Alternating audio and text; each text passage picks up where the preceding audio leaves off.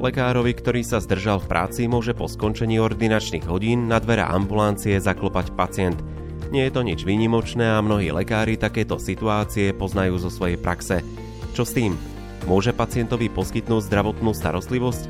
Nebude problém s preplatením ošetrenia zo strany zdravotnej poisťovne, keďže ordinačné hodiny sú vymedzené presne? Poďte si vypočuť podcast o tejto téme. Od advokáta doktora Ivana Humeníka z advokátskej kancelárie H&H Partners sa dozviete, ako je to s poskytovaním zdravotnej starostlivosti mimo ordinačných hodín. Budeme sa rozprávať o doplnkových ordinačných hodinách a poskytovaní tzv. domácej starostlivosti. Povieme si aj o tom, prečo je dôležité mať v ambulancii dobre pripravený cenník zdravotnej starostlivosti. Volám sa Maroš Černý a vítam vás pri počúvaní.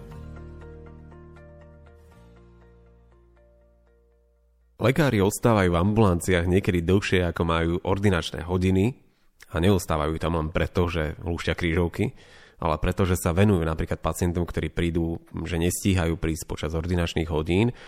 Môžu poskytovať zdravotnú starostlivosť po skončení ordinačných hodín? Ale najprv si povedzme, čo sú to ordinačné hodiny a nakoľko sú striktné a záväzné. Dobre si začal, pretože to je základná otázka, ktorá nám rámcuje vlastne tú našu debatu a je dobre si na to teda odpovedať. No, zákon obsahuje definíciu ordinačných hodín. Zákon o zdravotnej starostlivosti, keď si človek ho nájde, tak v paragrafe 2, už teraz ti presne nepoviem, že ktorý je to odsek, ale v tom paragrafe 2 si to nájdeme. A tam sa hovorí to, že ordinačné hodiny sú časovým úsekom, v ktorom sa poskytuje ambulantná zdravotná starostlivosť. Z toho teda vychádza, že ordinačné hodiny sú termínom, ktorý má svoj domov v prípade ambulantnej zdravotnej starostlivosti. Ústavná zdravotná starostlivosť, ústavné oddelenia, ordinačné hodiny nemajú. Oni sú vlastne non-stop. Hej. Ambulancie e, fungujú a poskytujú službu v rámci ordinačných hodín. Druhú vec, ktorú by som možno povedal, je to, že ordinačné hodiny schváľuje samozprávny kraj. To znamená, ak by si bol ambulantný poskytovateľ, Poprvé, musíš mať ordinačné hodiny, to je normálne povinnosť, ktorú stanovuje zákon o poskytovateľoch a musíš si ich nechať schváliť samozprávnym krajom. A ešte možno by som doplnil, že v prípade, ak by si bol všeobecným lekárom, čo môže byť, že pediatr alebo všeobecný lekár pre dospelých, tak tam zákon dokonca hovorí to, že týždenne musíš mať ordinačné hodiny minimálne v trvaní 35 hodín. Takže Skratke by sme tieto ordinačné hodiny mohli predstaviť takto. Stretol si sa s tým, že Vúcka neschválila niekomu hodiny? Nestretol som sa. S týmto som sa nestretol, ale vylúčiť sa to nedá.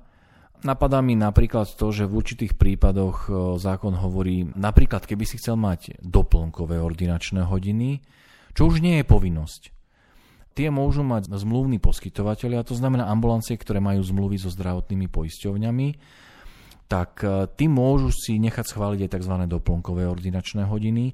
A keď sa Vúcka pozera na takúto žiadosť, kde nejaký lekár hovorí, žiada, hej, schválte mi doplnkové ordinačné hodiny v takomto rozsahu, tak musí Vúcka vlastne skúmať, či táto ambulancia splňa podmienky, ktoré musia byť naplnené na to, aby tie doplnkové ordinačné hodiny mala mať a tam sa môže stať, hej, že proste aj tie riadne ako keby nie sú úplne v takom rozsahu, ako by mali byť. Počúvate Mediprávnik podcast.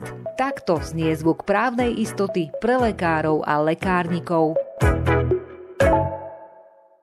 Musí sa poskytovateľ zdravotnej starostlivosti rozhodnúť, že kedy bude poskytovať všeobecnú a kedy špecializovanú starostlivosť. Je to podmienka alebo je to možnosť? Rozdiel medzi týmito, neviem či nazvať, že typmi alebo druhmi, alebo teda odborným zameraním, je asi úplne najlepší pojem, je ten, ktorý už som čiastočne spomenul. A síce, že všeobecná ambulancia musí mať minimálne 35 hodín, sú tam určité výnimky, ktoré pokiaľ sú nejaké dôvody hodné osobitného zreteľa, ty môžeš požiadať v úcku, že halo, viete čo, môže mať len 30, lebo a keď im to dostatočne vysvetlíš, mali by ti výzvu strety.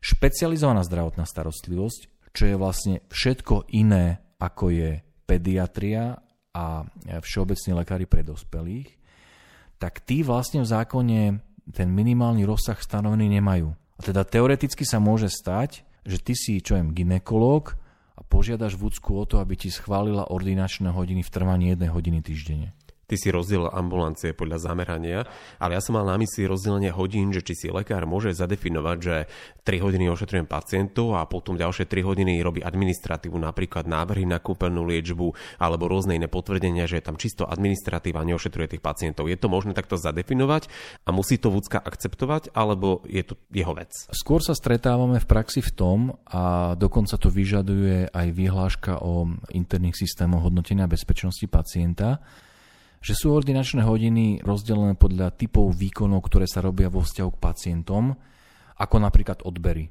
hej, alebo preventívne prehliadky, alebo prvovyšetrenia, návštevy pri pediatroch, návštevy v domácnosti, hej, tie prvé návštevy, ktoré pediatr robí potom, ako rodičia prídu z pôrodnice s dieťaťom domov. Vypisovanie kúpenej liečby alebo liekov ako obsah nejakého časového úseku, to som zatiaľ nevidel. A celkom si kladiem otázku, že ale že prečo by to nemalo byť, veď je to súčasť zdravotnej starostlivosti. Ako to, že som sa s tým ešte nestretol pri našich klientoch, neznamená, že to neexistuje. Ale musí si to ten lekár dávať schváľovať v úcke, alebo jednoducho si dá schváliť nejaké hodiny a on si to potom už rozdeli na tom oznáme na dverách, povie, že vtedy robím to a to. To už vúcka s tým nič nemá. Áno, ale opäť by som povedal to, že akože keď to nazveme, že best practice, ktorá má oporu práve vo vyhláške 444 krásne číslo 2019 a to je tá vyhláška o systémoch bezpečnosti pacienta, tak tá v tej časti, ktorá sa venuje ordinačným hodinám a dostupnosti lekára v rámci ambulantnej zdravotnej starostlivosti, tak ona stanovuje to, že lekár, alebo teda poskytovateľ, má v rámci tých ordinačných hodín vymedziť ktoré časové úseky ktorým pravidelným výkonom venuje. Nie je to stanovené, že každý to musí mať. Ono to bude veľmi závisieť od toho, že čo vlastne robíš, čomu sa venuješ, ale pokiaľ v rámci tvojej starostlivosti sú, akože sa opakujú niektoré výkony, napríklad ako sme povedali, nejaké prevencie, proste sa opakujú, alebo odbery, tak na to, aby ten pacient sa vedel ako keby zorientovať vopred, že keď k tebe príde, či nebude zbytočne čakať, lebo ty tam hodinu robíš odbery, tak ty by si to v tých ordinačných hodinách diferencované mal mať. Ale ešte predtým, ako mi položiť ďalšiu otázku, dopoviem. Myslím si, že ak to vyslovene v tej žiadosti v úcke neuvedieš, tak ja si myslím, že, toto nebude dôvod na to, aby ti neschválila ordinačné hodiny. Dobre ste si naladili. Zrozumiteľné právne rady pre každého lekára a lekárnika.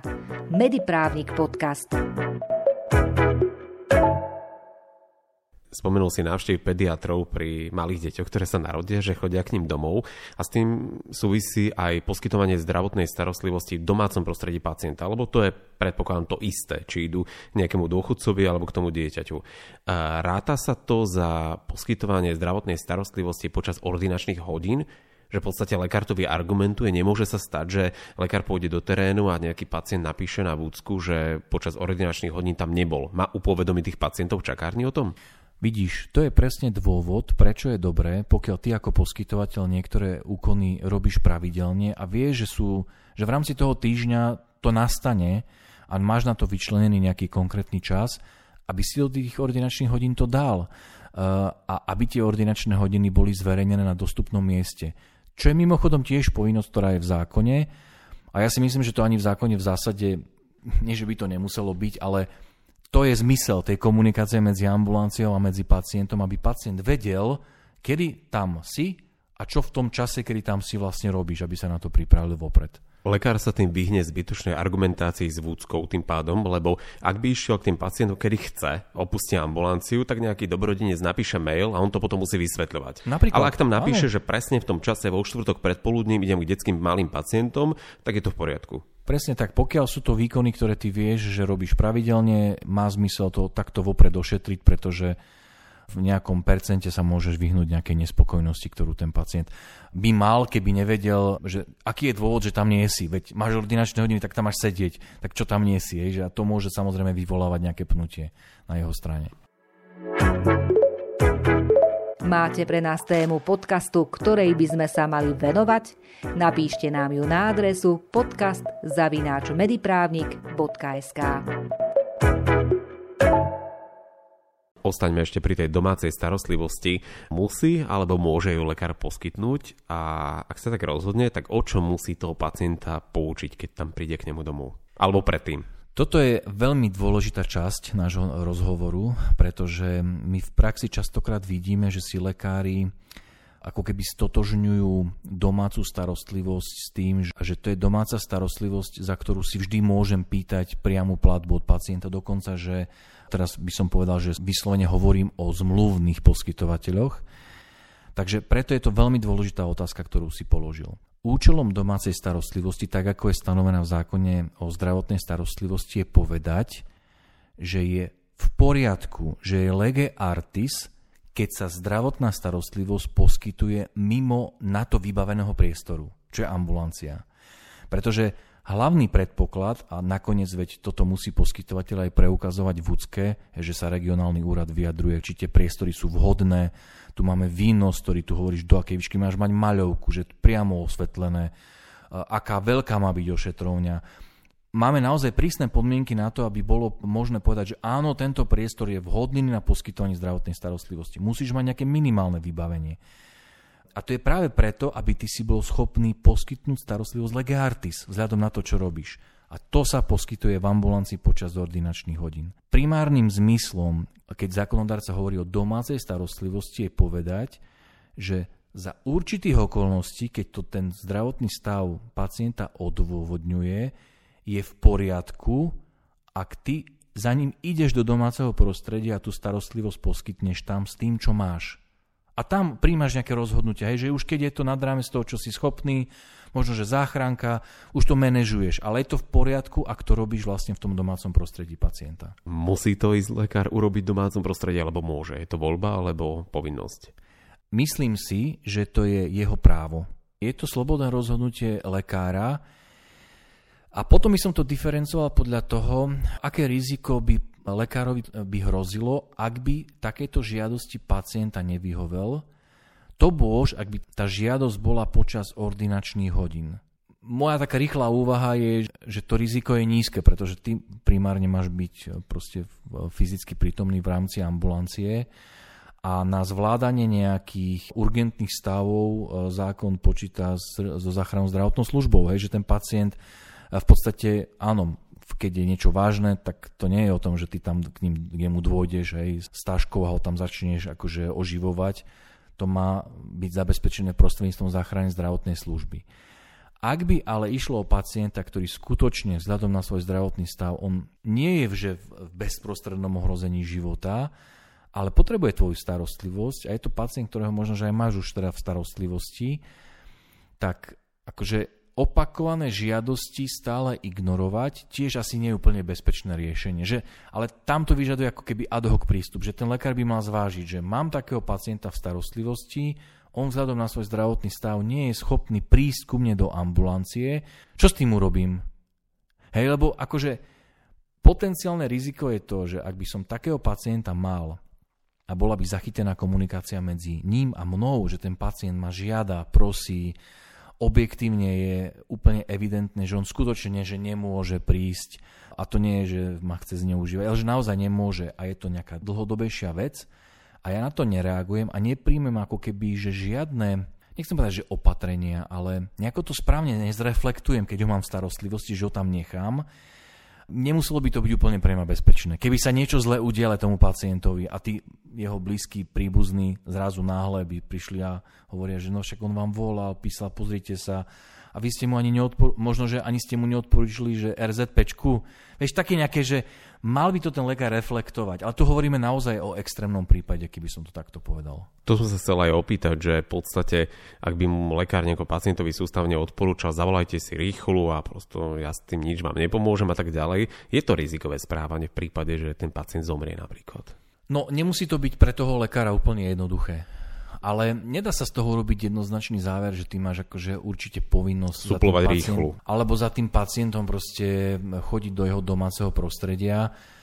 A tiež by som povedal, že my máme klientov, ktorí že bežne chodia k pacientom aj ako v rámci ordinačných hodín, že majú takých pacientov, ktorí nemôžu prísť A teraz akože ťažko povedať, že či to je preto, lebo sa boja. Skôr sa mi zdá, že ako keby vnímajú to ako také, že takú tú prirodzený svoj záväzok voči tomu pacientovi, že ho ísť pozrieť, základnú starostlivosť poskytnúť a, a tak ďalej.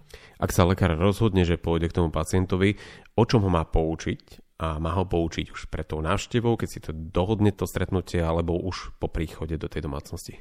Pokiaľ sa domáca starostlivosť realizuje v rámci ordinačných hodín a hovoríme stále o zmluvnom poskytovateľovi, tak všetky tie výkony sú normálne hradené zdravotnou poisťovňou podľa tej špecializácie lekára. Hej. Hovoríme, ak tá domáca starostlivosť je v rámci ordinačných hodín. A teraz môžeme urobiť, že situácia číslo 2 môže poskytovateľ alebo lekár poskytnúť starostlivosť po skončení ordinačných hodín. A tu je dôležité práve povedať to, že prečo má zmysel sa o tejto téme rozprávať. Zákon hovorí, že áno, je to možné. Po skončení ordinačných hodín môže poskytovateľ poskytnúť zdravotnú starostlivosť v domácom alebo inom prirodzenom prostredí pacienta, čo je práve definícia domácej starostlivosti, ale vtedy platí to, že za túto starostlivosť si platí priamo pacient. Už to nebude platiť zdravotná poisťovňa, už to platí priamo pacient. A to, na čo ty mieríš, sa má prejaviť v praxi v tom, že keď ti zavolá pacient, že pán doktor, nemôžete prísť, vážny stav, hej, alebo že nestihol som, akože tie dôvody môžu byť rôzne, hej, že, ale podstatný spojujúci prvok je, musí to byť žiadosť pacienta. To nemôže byť tvoj návrh, že viete čo, prídem po ordinačných hodinách. Dobre, kto ti to hej, dokáže, preukáže, e, o tom by sme sa mohli baviť e, dlho, ale čo je dôležité, a to treba aj zaevidovať, domáca starostlivosť, ktorú si poskytol po skončení ordinačných hodín, sa udiala na základe výslovnej žiadosti pacienta. Podmienka číslo 1. Podmienka číslo 2. Ja ako poskytovateľ, ktorý ide za pacientom, ho musím vopred informovať, že po skončení ordinačných hodín si za tú starostlivosť zaplatí on sám z vlastného vrecka. Že to nejde automaticky z verejného zdravotného poistenia, darmo, že je poistenec, darmo, že ja som zlúvny poskytovateľ. Po skončení ordinačných hodín, ako nále si to vyžiadal, si to bude musieť zaplatiť. Aké dôkazy si môžu lekári uchovať o tom, že poučili toho pacienta? Zapísať to alebo mať sestru pri sebe zdravotnú? Lebo vieme dobre, že nakoniec to môže byť slovo proti slovu. V zákone je to tak trošku ťažkopadne napísané, ale čo je nesporné je to, že zákon vyžaduje normálne akože vlastne písomný záznam, že pacient má podpísať to, že bol poučený o tom, že si za starostlivosť bude platiť sám a v akej výške a súčasne to má byť aj predmetom zápisu do zdravotnej dokumentácie. Teda áno, istí sa to práve tým, že ty by si mal ako poskytovateľ byť schopný aj ex post dokázať, že tieto podmienky v tom čase boli naplnené. Pacient si to vyžiadal a ty si ho poučil, že si to platí sám a v akej výške. Tu narážame na taký praktický moment, o ktorom sme sa vlastne aj rozprávali na webinári, ktorý sme mali v júni 2023, teraz nedávno. A práve tam sme sa rozprávali o tom, že ako to dať do cenníka. Lebo to je veľmi dôležité, že ten pacient má platiť podľa tvojho cenníka. Teraz sa môžeme, tak jak sme boli pri ordinačných hodinách, čo je celkom vyživná téma sama o sebe, sa teraz dostávame k téme, že čo je to ceník, čo tam mám mať a ako si ho viem vytvoriť, ako by bolo dobre nastaviť a nielen vytvoriť, ale aj zverejniť. Bolo by podľa teba dobré, keby lekári mali zaužívaný systém, že si dohodnú stretnutie s pacientom a e-mailom mu pošlú ceník a zároveň dajú tam nejaké formálne veci, že ako má byť pripravený, má byť doma, príbuzní tam majú byť alebo niečo, také organizačné veci. Bolo by to celkom fajn. Áno, je to možné vlastne zabezpečovať aj týmto spôsobom. Jednoducho je treba využiť akýkoľvek ehm, nástroj alebo teda e, pomôcku, ktorá dokáže lekárovi zdokumentovať, že tieto podmienky, o ktorých hovoríme, boli naplnené. Dá sa to robiť tak, že si urobíš nejaké všeobecné podmienky alebo pravidlá poskytovania služby, ktoré sú zverejnené na tvojom webe alebo v rámci tvojej čakárne, že kde to budeš mať popísané. Áno, je možná aj domáca starostlivosť po skončení ordinačných hodín, ale musíte si ju vyžiadať, platíte. Hej. V zásade podstatné je to, aby ty si vedel spätne, keď sa príde na to pýtať vúcka alebo zdravotná poisťovňa, aby si vedel dokázať spätne, že, že počkajte, to ja som netvoril, že cestou autom pacientovi, že som si domýšľal. Nie, nie, to bolo jasné, on o tom vedel, pozrite sa, tu som mu to oznámil, napríklad som mu to poslal mailom, je to častokrát akože spojené s takým zdravým sedliackým rozumom toho lekára, aby teda naplnil tú výzvu zákona. Vyžadujú zdravotné poistenie to, aby lekár im oznámil nejak osobitne od štandardnej poskytovanej zdravotnej starostlivosti to, že bol u niekoho doma. Má to urobiť vopred, alebo potom, alebo za celý mesiac? Je to také celé poprepájané práve z toho dôvodu, aby sa predišlo situácii, že jednak si lekár vypýta platbu od pacienta, Hej, s tým, že ho odkáže, že pozrite sa, však aj v zákone to je, nie, že po skončení ordinačných hodín, ja som vás o tom informoval, sa to platí, viete, to ja takto, hej. A aby si to potom duplicitne ešte nevyučtoval na zdravotnú poisťovňu. Máme aj takých akože úspešných riešiteľov. Niektorí to robia, že nechtia, akože si to neuvedomujú, vieš, ale akože skutočne, že si to nepospájali. Niektorí sme sa stretli, že to robia zámerne. Práve kvôli tomu, aby sa takéto situácie, aby ich nebolo veľa, tak zákon hovorí o tom, že poskytovateľ vždy, e, mám taký dojem, že do nejakého 20. dňa kalendárneho mesiaca má za ten predchádzajúci kalendárny mesiac oznámiť e, zdravotnej poisťovni, či poskytol pacientovi domácu starostlivosť a v akej výške a aké výkony mu robil. Súčasne, ak napríklad ten poskytovateľ má aj doplnkové ordinačné hodiny, tak tiež, hej, že komu poskytol v rámci doplnkových ordinačných hodín, pretože ani tie neplatí zdravotná poisťovňa a tie výkony počas doplnkových. Takže je to poistené tým spôsobom, že tieto informácie musí, musí poskytovateľ zdravotnej poisťovni, s ktorou má zmluvu, oznamovať.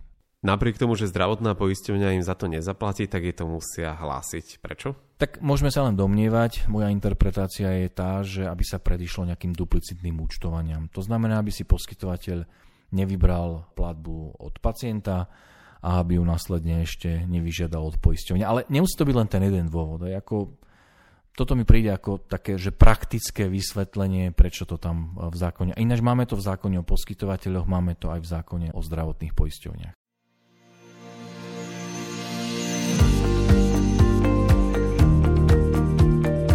To je pre dnešok všetko, veríme, že vás podcast zaujal. S advokátom sme sa rozprávali o poskytovaní zdravotnej starostlivosti po skončení ordinačných hodín. Dozvedeli ste sa, že lekáriu môže poskytovať, avšak za splnenia viacerých podmienok. Webinár, ktorý bol rovnako venovaný tejto téme, nájdete na YouTube kanáli Mediprávnik. Budeme radi, ak si nastavíte odber, aby vám neunikol žiaden nový diel podcastu alebo webinára na medicínsko-právnu tému. Naše podcasty nájdete aj na platformách Spotify, Podbean, Apple Podcast, Google Podcast a spomenutom YouTube kanáli Mediprávnik. Majte sa krásne.